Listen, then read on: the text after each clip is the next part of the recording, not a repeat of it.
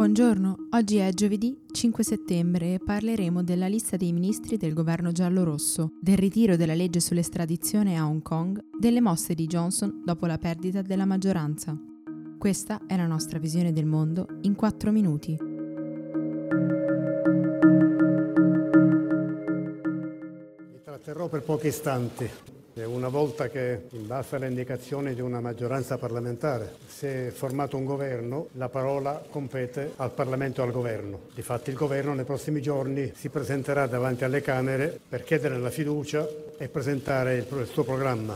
Io sono entrato in questa sala stampa soltanto per appunto salutarvi e per ringraziarvi del vostro lavoro, dell'impegno con cui avete informato i nostri concittadini. Vorrei aggiungere che per me è stato di grande interesse leggere ogni mattina sui giornali stampati oppure online o ascoltare la sera in TV le cronache e le interpretazioni dei fatti dai diversi punti di vista. Questo confronto tra prospettive differenti, opinioni diverse, diverse valutazioni è prezioso per me come per chiunque e ancora una volta sottolinea l'importanza e il valore della libera stampa. Grazie e buon lavoro.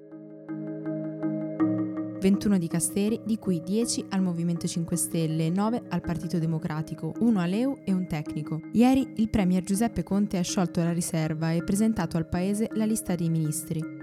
Si parla già di un palazzo Chigi monocolore in quanto il sottosegretario sarà Riccardo Fraccaro del Movimento 5 Stelle. Il Partito Democratico ha ottenuto tra i ministeri più importanti quello delle infrastrutture, il Ministero della Difesa, dell'Economia e della Cultura. Il Movimento 5 Stelle invece occuperà gli esteri con Luigi Di Maio, la giustizia e l'ambiente, per i quali sono stati confermati i titolari precedenti Alfonso Bonafede e Sergio Costa. L'unico dicastero affidato all'EU è quello della salute con Roberto Speranza. Al Ministero dell'Interno andrà invece un profilo tecnico, Luciana Lamorgese, ex prefetto di Milano.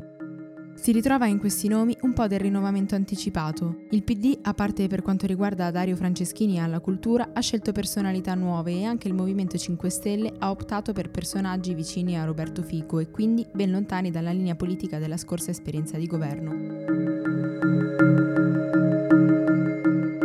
Alle 18 di martedì, ora locale, la governatrice di Hong Kong, Carrie Lam, ha annunciato il ritiro della legge sull'estradizione. Si tratta però di una sola delle richieste dei manifestanti, che soprattutto ora chiedono a gran voce un'indagine indipendente sulle violenze commesse dalle forze dell'ordine. Le altre richieste sono l'amnistia nei confronti dei cittadini arrestati durante le proteste e una riforma del sistema elettorale. Il premier britannico Boris Johnson ha ribadito la volontà di organizzare elezioni legislative anticipate il 15 ottobre nel caso in cui venisse nuovamente sconfitto in Parlamento.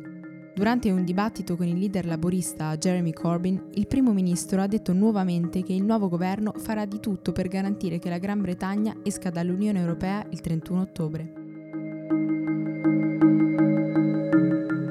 L'uragano Dorian ha colpito le Bahamas e ha fatto danni per centinaia di milioni di dollari, se non miliardi. Questo quanto riportato dal vicepremier dell'arcipelago. Il bilancio è di 7 morti e innumerevoli dispersi, ma ci si aspetta un aumento del numero di vittime. Intanto Dorian si è spostato verso la Florida, perdendo forza e scendendo a categoria 2.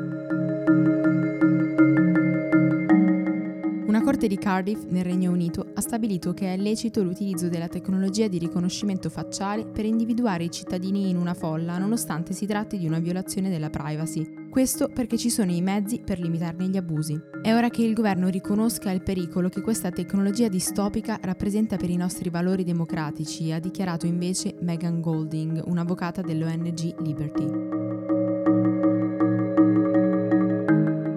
Per oggi è tutto. Da Antonella Serrecchia e Rosa Uliassi, a domani.